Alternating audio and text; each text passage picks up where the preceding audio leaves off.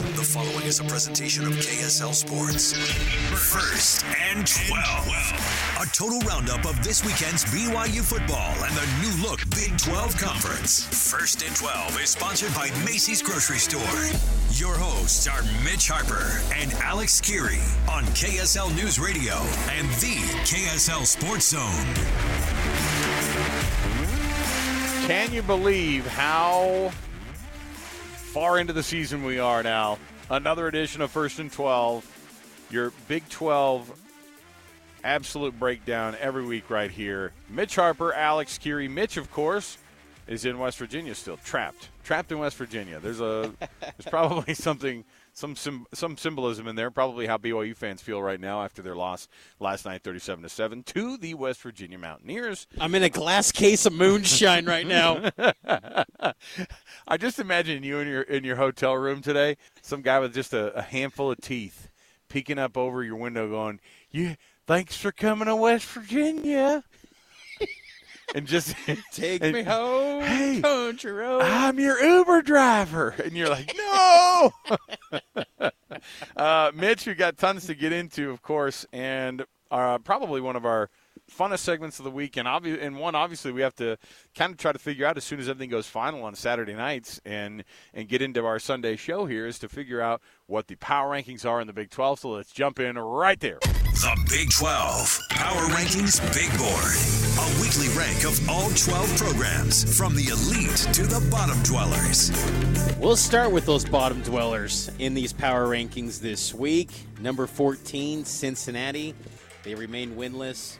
Tough times for Scott Satterfield. And you know, it, it's kind of crazy too because you know we're watching we're watching this thing go down, and you're going, well, well, Cincinnati's supposed to be a little bit okay, right? Everybody else seems to be stealing wins here and there, and they just cannot do it. And uh, yeah, I don't know what to think about Cincinnati, and I don't know if you just look at it and go, nope, uh, Coach Satterfield's just. Uh, you know, is just a strikeout on a coach hire, coaching hire, or if they're just like going through a little bit what BYU is, which is, uh, well, uh, we're in a big conference now, and we to- we weren't absolutely totally up to snuff on the talent side of things or coaching side of things, and and here we are. But uh, 13, Baylor. Hey, good for Baylor. They got a little dub, or they got a little, uh, or well, they got, they don't look as bad, I guess. Uh, you know, even though they they they don't because what's their record right now, Mitch? I want to say that they're three and three and six, three and, and four in Big Twelve. And just I'm look look if you had them down for being as bad as they are, we would have never thought it. But like I don't know. Uh, you think about the, the, the four worst teams right now in the Big 12, and you go, I don't know. This is these are some bad football teams, four and five right now playing kind of really bad football. And so, yeah, Baylor at 13, kind of a no brainer right there where they're supposed to be at. But they've dropped a couple spots, obviously, with the loss uh, this week. It's shocking how lack of a presence they have in the trenches because that's been their bread and butter the past few years. It's non-existent, uh, non-existent in Waco this year. Number 12, UCF you know, they got their first Big 12 win. It was over uh, one of the bottom dwellers, and that's Cincinnati. But still, yeah. a win's a win, and that was a big win for Cincinnati or UCF as they get one step closer to getting maybe into bowl eligibility at four and five. Yeah, you know what was weird about that was, uh, I mean, John Rhys Plumlee's just been not that great, right? after yeah. the Oklahoma, uh, it, it's like he showed up for that Oklahoma game, and then after that, it's just kind of been, eh, I'm not that into it. Uh, but yeah, yeah, UCF uh, getting their getting their uh, getting their first win in conference, but you know, still doesn't feel like it's a really good football team. Number 11, the BYU Cougars. Mm. Below the Houston Cougars, by the way, I'll add. And I don't think that that's wrong right now. There's a feeling right now that this team is not just low in the rankings, but also kind of maybe even plummeting further past that. And so the the feeling of BYU and Cougar Nation, Mitch, and, and I can't wait for you guys on Cougar Nation on on. Uh, well, you guys are doing it later this week, right? And is that kind of maybe some people will cool off and not be as mad this uh, this uh, this next we'll, week? So we'll actually have it Monday at noon. So okay, it will good. be. So it'll yes. be fresh on people's minds. Uh, yes. People will be in the middle of the day taking their lunch break and then yelling at you guys, you and Matt on uh, Cougar Nation. It's going to be good we will be there for them to to vent their frustrations because there's a lot of frustration in Cougar Nation, and the other Cougar Nation is happy right now. That's number ten, Houston, as they take down Baylor, a longtime rival back in the day. First time they faced Houston in nearly 30 years. And I know Holgorsen had this one circled because he was ticked at Baylor for backing out of a game during the COVID year. They wanted this one bad. There were some personal grudges, and they get it done in overtime. And Donovan Smith, man, he's had a knack. Like, you can yeah. say what you will about Houston, but in late game situations with game on the line, Donovan Smith's delivering some epic performances. Yeah. Hail Mary and then a two point conversion to get it done against Baylor. Number nine, the team I just a massive head scratcher on, maybe the weirdest team in all of the conference, is TCU. Sonny Dykes' team losing to Texas Tech and uh, on a wild Thursday night. I'm sure they're not used to playing on Thursday nights, but boy, this TCU team is just absolutely all over the place this year. Mostly all over the place in the losing category. Do you think they become the next team uh, or first team since Texas in 2009 to have a losing record the year after they go to the national title game? Do you think it's going to happen? I mean, they're on their way. What are they, four and five yeah. now uh, overall? Yeah. So, yeah, I think that uh, that's definitely on the table. And at some point, you kind of go as a team, you look around and go, "Well, we're four and five. We're not. We're not great. We can play spoiler against some teams right now, but yeah, they don't have a lot to uh, to try to figure out. You know, they just they they they just keep falling flat every week. And if, it was the last time. No, it wasn't the last time they won. Was against BYU, was it? No, no, no, no. I'm I'm getting that mixed up. I mean, it can't be. Well, maybe it was actually. Now it you was. look at it; they've ripped off three straight losses after beating BYU, like just pounding BYU. Number eight on the list is Texas Tech, the team who handed them that loss. And again, a head scratcher too, because you go BYU beat those guys and they lose to those guys. Everybody does that, but that's the way it is in conference play. If you don't show up every week, you're going to be inconsistent and you're going to look funny because all the other teams are also uh, you can be caught flat-footed and you have a chance every week to to overcome. But man. Uh, good for good for Joey McGuire because he's a little bit on the hot seat there, at least uh, according to some of our friends who are uh, down there in Lubbock. Yeah, Texas Tech is much different football team with Behren Morton at quarterback. Uh, BYU would have probably had a far different look uh, with Texas Tech had they faced him, and mm-hmm. that was a big win for Texas Tech. And then they follow it up with a big recruiting win. They get one of the top quarterbacks in the 2024 recruiting cycle. So good things rolling this week for Texas Tech. Number seven, Iowa State. Tougher to, suffered a tough setback against Kansas at home, but still, Can, Iowa State – is a good football team. They're going to go to a bowl game. Mm-hmm. Matt Campbell's done a really good job with this group to only lose by seven points to Kansas. They had their opportunities. They fought back to, to get back in the game. Just a resilient group, and they continue to show that despite all the personnel losses that they've had this season. Yeah, and uh, don't be fooled by them losing that game. They're going to be uh, favorites in this one against BYU coming to Provo almost assuredly. No uh, number six, West Virginia. The uh, Mountaineers, of course, pounding BYU last night, and then uh, you get yourself uh, higher up in the rankings. Uh, Neal Brown, good for him. It was interesting this week. We talked to one of the guys from West Virginia, one of the beat writers, and we were like, "Hey, Neal Brown, he's firing it back up. You guys love this guy now." He goes, "Well, hold your horses. We don't really like him. He's winning, but we don't like him." like, I'm was, glad you bring that up because I'm glad you bring that up because I really thought that people were going to kind of circle the wagons around this team because with with West Virginia. I mean, the, pulse around Morgantown, they only had 50,000 people show up to BYU, West Virginia on a, an evening game in Morgantown.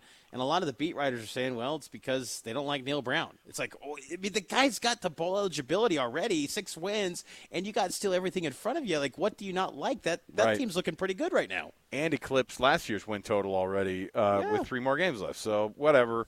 Uh, people are weird at some schools. They just decide they don't like a guy, and then they go, "Let's just wait for the time to be over for him." I don't think he fits in here, and you're like, "Dude, you're gonna throw somebody away who's a decent coach, and then you're gonna end up uh, getting whoever." Uh, all right, next up, Kansas State. Now, I was I was on the Kansas State train. I really thought they were going to beat Texas this week. I didn't think Malik Moore had enough. I thought they were rolling with all of the uh, with the wins they'd had, just absolutely blasting teams over the last couple of weeks, but come up short in overtime. Weird play call, by the way, at the end. I don't know what they were doing. Just kick the dang field goal to put the onus on Texas to try to win that thing. But uh, anyway, they lose 33 to 30 in overtime at Texas, and uh, there you go. There's your number five team on the uh, on the power ranking.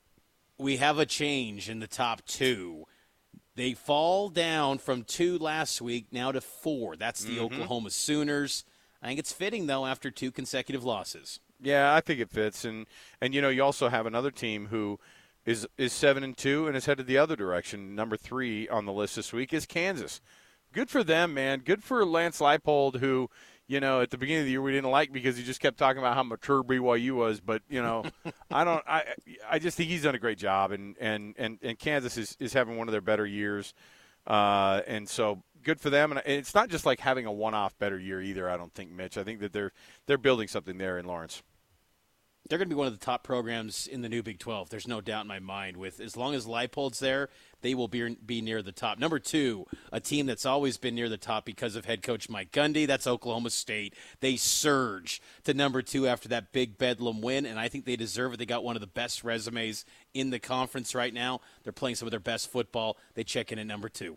I don't know how many weeks it was ago, Mitch, but they were number 14 at one point. Maybe it was Six after weeks that. ago. Maybe it was after that USA, after the uh, University of Southern Alabama loss that they took at home by three touchdowns, and you're going, I don't even know who that team was that they played, the Jaguars. But yeah, uh, Mike Gundy doing what Mike Gundy does, and they've had the biggest bounce back this year. Uh, kudos to them. Number two in our power rankings. And then, of course, number one, your Texas Longhorns uh, getting it done. I mean, you heard uh, Coach Sarkisian, or we'll be able to hear Coach Sarkisian uh, uh in our next segment, I think, talking about uh, the resiliency of this team. And you know what? Like, that's the kind of grounded out win that you need in seasons where you're going to have a special year. You have to win some of those close ones and eke some of them by as well. And that's what they're doing. So, there are your power rankings. You can always go back, download the podcast, get more of those, uh, and just kind of see where teams are every week right here on First and 12. Let's take another break. We'll come back we do have our sound roundup next. Hear from Coach Sark, hear from Mike Gundy, uh, and much more. I think we're going to even hear from Jake Retzlaff. So uh, join us. More to go around the corner. It's first and 12. Big 12 Sound, sound Roundup. Check one, two. The best bites, cheap shots, and excuses from Saturday's postgame news conferences. First and 12. Win, win, win. No oh. I love this. Win, win, win. I don't know, but I know we rushed enough to win. Producer Eric Whoa! delivering again. You just played yourself, Oklahoma, because Mike Gundy's coming. Oh my goodness, that was fantastic. Producer Eric always best. making this thing younger, hipper. It's the new Big 12, baby. It's first and 12 every single week, and it's the sound roundup. Let's just dive right into it. The best sound bites from the week. Let's hear more from Mike Gundy. Well, it was a really good college game. A lot of excitement. Um, it's kind of the way you want it. Um, back and forth, and a lot of big plays for both teams. Mistakes for both teams. Things that we wish we would uh, could have back. I'm sure there's things they wish they could have back. But two good teams competing against each other like a heavyweight prize fight, trading trading blows. Um, but I mentioned in the in the locker room how proud I was of our coaches, their plans that they had going into the game, and then the adjustments they made through the game, and our players' uh, willingness to ride the wave, ups and downs, and just continue to go out and compete, play the next play. Um, most of the game I watch faces and monitor body language and things. So if if I feel like somebody's going south, I've got to go over and pick them up. Or if they're too enthusiastic and a little bit out of control, I've got to go over and calm them down. And one thing was interesting today in this game, I didn't really have to do much of either. The excitement that was generated at times by our team was timely, and we didn't have anybody that really got down on themselves. So they're starting to learn and, and get a feel for life lessons that will help them for the rest of their life to compete, stay the course, be able to take blows and then and then hit back.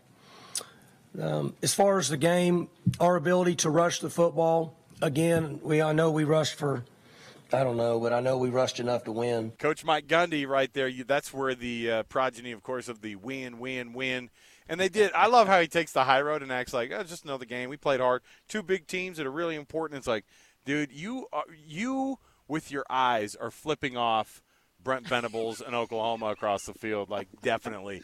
Steve Sarkisian, uh, here's your next piece of sound from the Sound Roundup.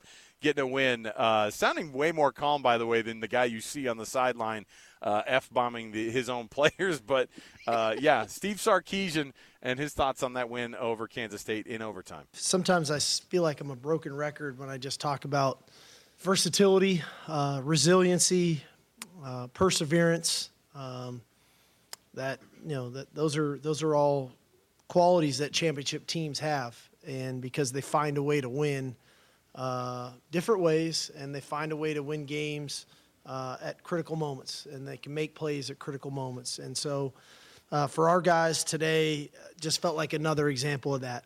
Um, they just, you know, as good as we were playing early, um, our own miscues and, and some forced by them allowed allowed Kansas State to get back into the game, and I think it tested uh, it tested us. It tested our resiliency. It tested our our um, culture to stick together.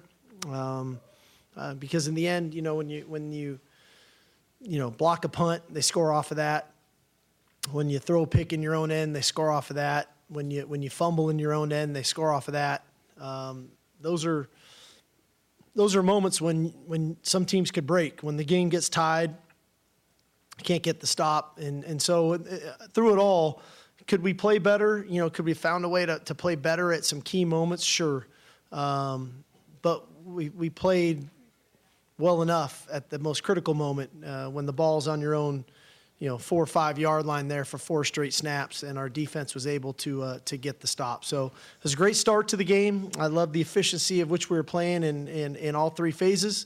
Um, unfortunately, we let them back into the game, and then we had to, we had to fight like crazy to uh, to find a way to win. But uh, to to sit here eight and one sure feels a heck of a lot better than, than sitting here seven and two. Steve Sarkisian before Saturday was the last starting quarterback to lead BYU is from the JUCO ranks. The new mm. JUCO quarterback to lead BYU, Jake Retzlaff, and he was in the post-game presser after BYU lost to West Virginia, 37 to seven. This was Jake's commentary on his first career start. Uh, it was a lot of fun uh, early on in the game. Like obviously the score doesn't reflect uh, how we think we played, but um, it was fun being out there for the first time. There's no doubt about that. Jake, how would you assess how you played? Uh, it's hard to say that sitting here right now how I played, how we played was 37 to 7 at the end of the day. So, you know, I'll have to go back and watch the tape and really figure out, like, you know, what we got to do and what, how we got to be better and how I got to be better. Um, you know, I don't know how I play, I don't know the numbers or anything, but, uh, you know, we just got to play better as a unit and put some points on the board. We didn't do that this week. Do you feel like you showed enough to be the starting quarterback the rest of the season? I don't know. Um, maybe, maybe not. That's not my decision. Uh, you know, like I said, I'll just go back to the tape and you know dissect what I did and learn from that.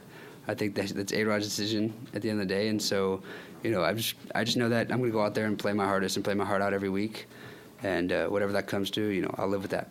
Did you feel like you were running a lot tonight in terms of just getting away from from pass rush? Uh, no, I felt like I was running design runs a lot tonight. To be honest with you, I think that uh, that was in the game plan this week, and um, you know, we knew that we could steal some, and when they dropped eight, it's hard to throw when they drop eight, and so we are just going to run it uh, with the quarterback. And uh, I think we had some good designs, and we made some good yards. What did you see on the fourth and two, where you midfield first possession? I think it was you guys went for it, got stuffed. Yeah, you know, um, I just saw a lack of execution across the board. You know, um, you know, I made my read hand Aidan the ball. You know, I think Aidan's a great runner, and I think he could get two yards. Um, I don't know exactly what happened on the front end. You know, I focused on my read on the backside. My read was to give it to Aidan and let him go to work. Uh, it was unfortunate we came up short um, because it was a really promising drive. But uh, like I said, you know, we, we got to execute better. Jake, what's up? Like, I'm just curious your mentality when you break, contain. When do you look to pass versus when do you look to run? Because sometimes you know it breaks down. There's somebody open. I think you almost had a touchdown to chase on one of those plays, and then another. You know, others you, you take off. So I'm just curious which when do you do which? Yeah, you know, I, I consider myself a passer, and, and I run to pass for most of, for the most part. But I'm also not going to leave yards right in front of me, uh, so I'm going to go get them most of the time. But um, yeah, it, when I break the pocket, my, you know, my eyes are still up a lot of the time, um, and I'm just trying to steal something from the defense. You know, I think we did that a couple times, and then you know, when you got to turn and, and, put your head down and run, you got to turn and put your head down and run and take the yards in front of you if they lock it up on the back end. Uh, it's not often they, they're able to lock up both the front end on the scramble and the back end, but they, they were able to do that some part. But, um, you know, I think we uh, ran the ball with quarterback effect pretty effectively tonight. Uh, you know, could have been better like anything, but, um, yeah, I feel like I just, you know, I'd run a throw and make opportunities for guys downfield. Um, but when I, when I could take it, I take it. The team was notified this week that you were going to be QB1. How supportive were the, your offensive teammates to kind of rally around you and, you know, build you up in this moment? Uh, super supportive. Uh, the guys had my back the whole way. Um, you know, Isaac said earlier in the week that uh, he, you know, it didn't look like it was going to be my first career start. Um, I think that's mainly because the guys who got behind me in the offense during the week, we just, you know, we practiced business as usual, uh, you know, and just attacked the week, you know, to go play better than we did today. But, uh, but yeah, I think I had full support from every unit on the field, and I think we were excited to go out there and play. Does it feel like you proved to yourself and your teammates that you can play at this level? Uh, yeah, I think so. I, I don't think there was a doubt going into the game. Um, I don't think you know A-Rod would put somebody on the field who couldn't. Um, but you know, I I think that um, it wasn't a matter of proving if I could play at the level. It was just a matter of going out and executing offense. Um, and you know, like I said, we didn't do that well tonight. You're, do you have family here? Uh, yeah, I did. I had a couple uh, extended family. My mom came too. What, what was that like having them here? And you know, I know the outcome wasn't what you wanted, but having being able to. It, yeah, it was incredible. Um, I love playing in, front of my family, um, and I feel like you know the Rock is your family a lot of times too at home. But uh, playing in front of my family, it just means something special to me because I just know how proud they are of me and how much they want to see me succeed. So it's just another motivating factor um, to go out there and play well. What's going to keep this team together through this adversity on a two-game skid now? Uh, I'll tell you what, I think this team has got a lot of great unity to it. I think that these guys really love each other. I think that we have something special here. I think uh, that, you know, t- two losses in a row hurts. There's no doubt about that. But I think we're, we, we're pretty good at having the mindset that, you know, we're definitely going to look at this tape hard and, and fix the mistakes that we made. But at the end of the day, you know, we're not going to be able to do anything about tonight. We can't go back to Saturday at 7 p.m. You know what I mean? So we gotta we gotta move on and uh, not forget it, learn from it. Uh, a, a, saying that no friend of mine once says the L's in the loss column are not for losses, they're for lessons. So we just got to go back and learn from it and, and play better next week. How much of the playbook was kind of is still operating with you compared to Kedon from what you could tell and what you've kind of learned of this offense? Um, wow. Thanks, Slade. Gosh. I'll get out of your way, all right? Jeez, man. Interview's over. Um, Shut it down. yeah, I, I don't think there's, uh, you know, a different playbook we play with. I think that A-Rod is, is a really good play caller, and he's good at what he's been good at is uh, calling plays to his quarterback. So um, I know the whole playbook's available, but I also know there's a part of the playbook that A-Rod like loves me in, and so I think that he's going to try to do that more. Tough spot for him to be in, and you know the idea of like, hey, did you have fun out there? like it's all, uh, it's thirty-seven to seven, but yeah, I mean, I like getting the opportunity to start, but nobody wants Good on to the lose mic by though. Yeah, he is actually. He really He's is a good. good. And you, we kind of knew that at the beginning of the year, but he seemed to handle himself before, you know, uh, before the game, after the game, all of it. And so, uh, kudos to him. I, I'm interested to see. I, I kind of hope he gets another shot, and hopefully he has a little bit more time this week to get ready for it. I'd like to see the second start for Jake Retzlaff just to see. And also, if Kedon Slovis is hurt, let's you know give it a Yeah. minute for BYU fans. Like, hey, getting another guy in there. Let's see what goes on. All right, we'll take the break here. We'll come back when we return. Uh, we have our four corners whip around. And boy, it's a wild one this weekend uh, for the teams that are joining the Big 12 next year from the Pac 12. Stay with us. It's first and 12, 97.5, the KSL Sports Zone, and KSL News Radio. Alex Kirry, Mitch Harper. Stay with us. The following is a presentation of KSL Sports. First and 12. A total roundup of this weekend's BYU football and the new look Big 12 Conference. First and 12 is sponsored by Macey's Grocery Store. Your hosts are Mitch Harper and Alex Kirry on KSL News Radio and the KSL Sports Zone. Right, everybody, welcome back. It's another edition of First and 12 right here on KSL News Radio and the KSL Sports Zone and on podcast. You can download First and 12. Mitch Harper and I, our producer Eric, we have a fantastically fun time. Way too fun uh, on a show like this, especially after a BYU 30 point loss. But you know what? Maybe that's how we get through it. And maybe, hopefully, that's the same way that you can as well. Thanks for listening to the program here. Can I bring something up from a non Big 12 game here, Mitch? Uh, the Washington Huskies beat USC in one of the more exciting, one of the more entertaining games, I should say, of the entire college football season this year. And Caleb Williams like cries after every game. What happens when this guy goes to the NFL? And you cry after every game. Is that going to work out? I'm not trying to pick on the guy. I'm saying this is his mode. He won't shake hands with the opponents. And then in tonight's thing, he ran over to his mom and cried in her arms in the stands. And I thought, I don't know if this is going to work out if you're the top two pick. I don't know. I'm not trying to be mean here, but Maybe he just needs to take Acho's advice that he said a couple weeks ago. Hey, there's nothing to play for anymore. You're not going to the playoff. You're not going to win Heisman. Shut her down. Check out. Just shut it down. You know what? Because I got to say, I'm with you. Caleb Williams has become kind of unlikable, and I know Big 12 fans, especially the Oklahoma fans out there, probably enjoy hearing that because They're laughing. Oklahoma just despises that USC team. So I'm sure they're thrilled to see you know USC have these struggles. But yeah, that was a that was a good football game, and you know Washington they got back on track. The high-powered offense that they are, they're one of the best teams in the nation, and Oregon might be the best team in Yeah, the man. nation. Jeez. Honestly. Uh, as the Ducks get ready to go to the Big Ten next year, they're looking outstanding. But Yeah. you know the four corner schools, they had some good showings as well this weekend. Yeah, let's let's uh, jump in. Of course, it's our four corners whip around. Since we were talking about other teams outside of the Big 12, let's talk about the ones that are right now outside the Big 12 coming in. It's our four corners whip around. The Four Corners Whip Around. Whip Around. We check on future Big 12 opponents and rivals from the Four Corners. Let's start up on the hill. Number 18, Utah.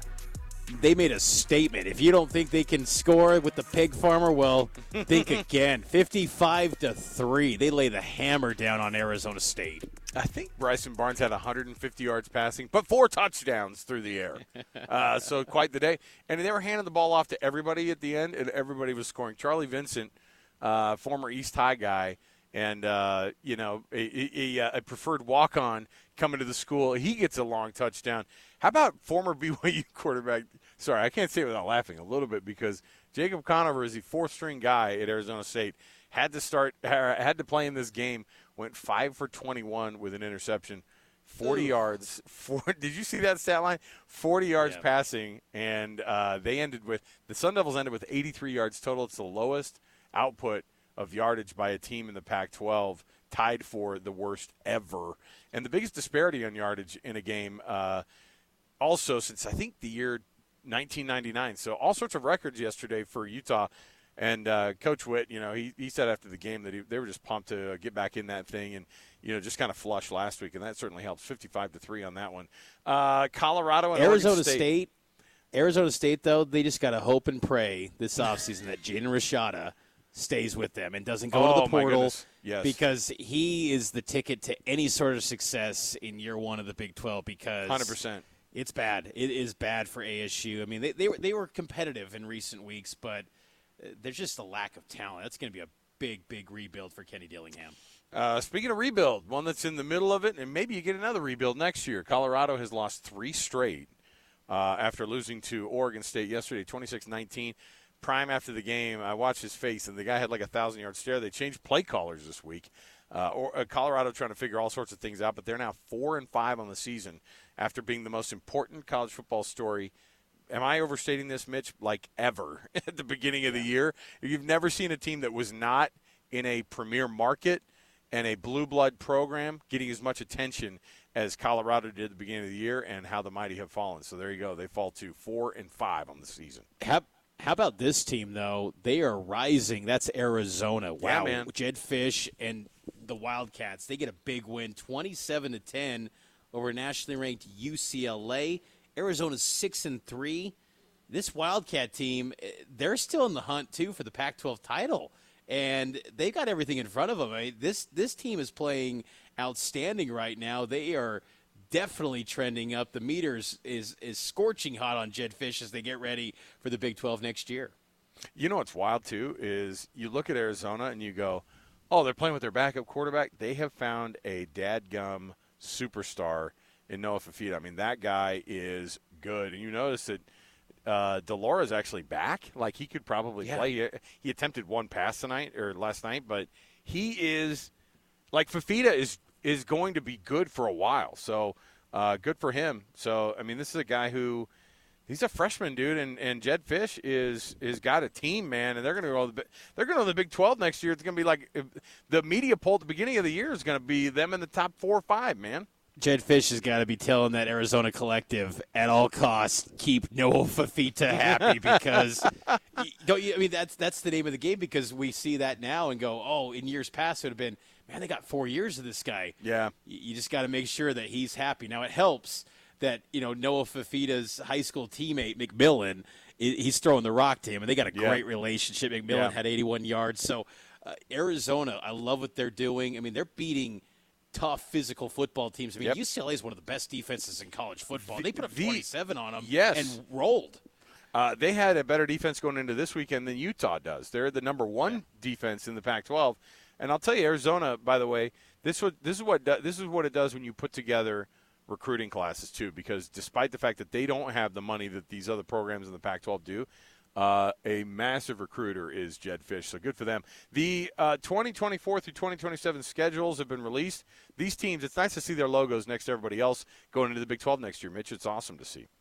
It was, and you know, Arizona, Arizona State. That's a protected rivalry. BYU and Utah, protected rivalry. That's good to see. And I know that you know some of these four corner fan bases, Utah and Arizona State in particular, they're kind of like, eh, don't really want to go to these road trips. But uh, I think that once they get into the Big 12, they'll realize there's some good football being played in this league, and they're going to definitely enjoy. We got to take a break though. Our final time out of the show. On the other side, we'll get to what's next in the Big 12 as Week 11 slate is loaded once again. We'll preview what's ahead in the Big 12 here on First and 12. Mitch Harper, Alex Kirry, right here on KSL News Radio and the KSL Sports Zone. Can't get enough BYU football? Listen to Cougar Nation. Mitch Harper takes your calls Monday nights from 6 to 7 on KSL News Radio. Podcast at KSLNewsRadio.com. This week, it's going to be Monday at noon. So, just a quick programming note there. That's because BYU basketball is actually starting. That's right. Night. Big Big 12 basketball is back, baby. So that's going to be a lot of fun this week. But obviously, here on this show, we're focusing on Big 12 football. And if you've missed any part of the program, I highly recommend you go subscribe to the podcast on the KSL Sports app or all major podcasting platforms. So, Alex, week 11 slate, it's going to be a good one once again. Seven games. The chase to get to Arlington is heating up heading down the stretch. Yeah, and you know uh, when you start to see some of these matchups, these next few weeks, because every th- there's a there's a heavyweight bout every every week now, right? Where you kind of see these games and you go, ooh, that could be a tough one. And there's also going to be some upsets that are looming. You know, Oklahoma State's having this crazy tear, but watch him lose a game. You know, in the last week. You know, that's the way that this kind of works. So right off the bat, when you think about the the big one, of course, this week for BYU fans, if you're wondering. Iowa State comes to BYU. This has got to be an advantage of some sort. The Cyclones coming to Provo, having to play an 8-15 game. The late late game, we haven't seen a lot of those this year, Mitch, but uh, this is this is another edition of a late late night game on ESPN. Hopefully, they show out better than when they were on the Big Fox this week, thanks to the World Series getting over early. The entire nation got to see BYU get their butts handed to them, but Iowa State and BYU. Hopefully, that's a rebound for the Cougs, but they get to be at home, which was a big point that Kalani brought up this week. And I'm glad you bring that up because BYU, to their credit, they're 2 0 in Big 12 games at home. And I know it was against Cincinnati and a shorthanded Texas Tech, but still, they've shown that it is a night and day difference at home for BYU. And maybe the Vampires only come out at home in Provo. I don't know if that's fair where all the action goes for the Vampires, but BYU is good in those home game spots late at night. But they gotta they gotta have a huge overhaul. There's got to be a calling out with coaches, players, the intensity, I mean, from top to bottom in that program if they want to get a win because Iowa State has one of the best defenses in this league. You know that every single week that group brings it. So BYU, if they want to have any shot, they've got to take care of the football, and their offense has got to muster up something, some sort of explosive plays because it was lacking in Morgantown. Yeah. Starting off the very first part of your day, though, uh, next Saturday is going to be, oh, Veterans Day matchup, by the way, on, on the 11th. So uh, happy Veterans Day, everybody out there. Texas Tech and Kansas kick things off with a 10 a.m. Uh, FS1. No, I guess that'd be, a, yeah, that's a 10 a.m. Uh, FS1 kickoff. Baylor and Kansas State. I mean, uh, I don't know. So right now, you look at those two games, you go, Kansas is going to roll, Kansas State's going to roll, and watch one of those is going to be an upset, Mitch.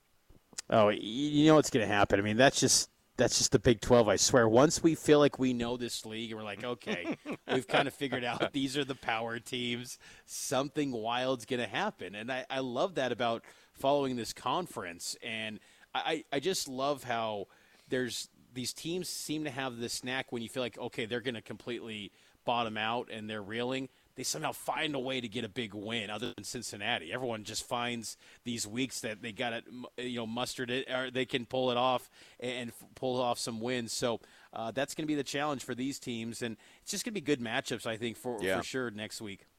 Uh, also uh, on your Saturday, Oklahoma State, how can they uh, follow up their Bedlam performance? UCF, uh, they go on the road to UCF. Uh, yeah. And that's going to be, I mean, look, going uh, going being at home and playing that Bedlam series is so emotional. And then you go down to Orlando, which is like I can't imagine Oklahoma State playing in Orlando like ever, but here we are, and uh, that's part of the conference now. That's going to be a uh, that's going to be a 1:30 kick here. It's going to be on the Big ESPN. Watch out for Texas and whether or not there's going to be a hangover there against that Kansas State uh, team this week because they go to Fort Worth, and TCU is this kind of you know laying in the weeds, waiting to come up and bite you because you know, they have the talent there. And Sonny Dykes, I believe in that guy. Uh, but does Texas trip up against TCU? That's going to be on uh, ABC. That's going to be your 5:30 kickoff uh, for next week as well. Texas beat writers last week. They thought coming into the year that the only team that was a threat to Texas was TCU, and wow, they were they were wrong on that. But but you're right though. TCU has personnel. They got talent. Yes. You know, Sonny Dykes called out their veterans, though, after that Texas Tech loss last Thursday, particularly the secondary guys like Bud Clark, who you thought, okay, carryovers from the national championship team. They were even part of the Gary Patterson era, and they were going to be these veteran leaders. They just haven't. There were so many missed tackles against Texas Tech. Can they find a way to bring it together for Texas? Because if they get that one, uh, that almost takes away a lot of the bad vibes they've had the past few weeks if they can take down Texas in one final game because you know Texas mm-hmm. is never going to schedule TCU again. It's kind of like Houston, not not to that degree, but still one step above. They're never scheduling the Horned Frogs again. So one final shot to send T- Texas uh, to the SEC with a big L. West Virginia, uh, RIP uh, to the Mountaineers next week when they go to Norman because Oklahoma is going, all right, we have to murder everybody on the way through this schedule the rest of the way to impress because they're going to fall out of that top 10. And uh, the Mountaineers, they might be rolling right now, but they're going to go to Norman. We'll see what happens when, uh, when Oklahoma meets uh, the Mountaineers next week. Am I crazy, Alex, to think West Virginia can win that game? Because I think they can. You know what because that is?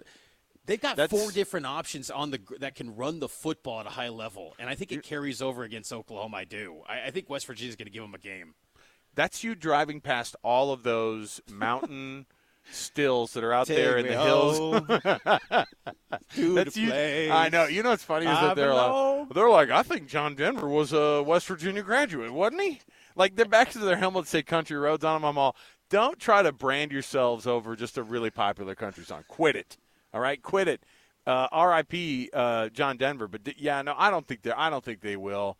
I, I think they're going to go to to Norman next week, and you know they were riding high this week, but I, I think it was something different. And I think that Oklahoma is going to go.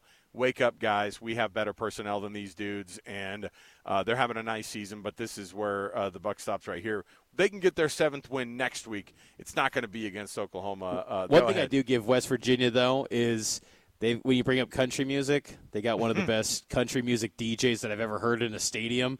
He was he was spinning the country hits. He was doing remixes like our guy Eric. He oh. was doing an outstanding job. It was great stuff. Like Eric would would blow him out of the water, but this guy was holding it down. It was it was a pretty good playlist, and for the for the beat writers that haven't listened to a song, bef- you know, after the year 2004, they were they were their heads was spinning in, in that thing. There was a lot of TikTok country remixes, but it was some good stuff in uh, I just inside like, Milan Puskar Stadium. I love the idea that like uh, you go, yeah, what a great country music DJ he was. I'm all, isn't that just a, a guy at the square dance place? Like, isn't that just a line dancing guy? It's like pick up the gal to your left man. and let's all go. Pick up your sister. Now let's dance. Like there's all sorts of there's all sorts of weird stuff going on. The country music DJ. Hey, I'll you're yes. the one who was there, so you there. So there. Uh, but so before BYU, the BYU and, and Iowa State are the final game of the weekend, uh, like we said. But uh, a another one uh, between two really bad teams right now in the Big 12. Cincinnati at Houston. Uh, Oh. Have fun with that one, buddy. That's not going to be our Big 12 game of the Oh, week next no. week. No. Mm. Tickets as low right. as $3 for that one. There's plenty of tickets to buy. This has been a good show, Alex. Great stuff again this week. Yeah, I had fun, man.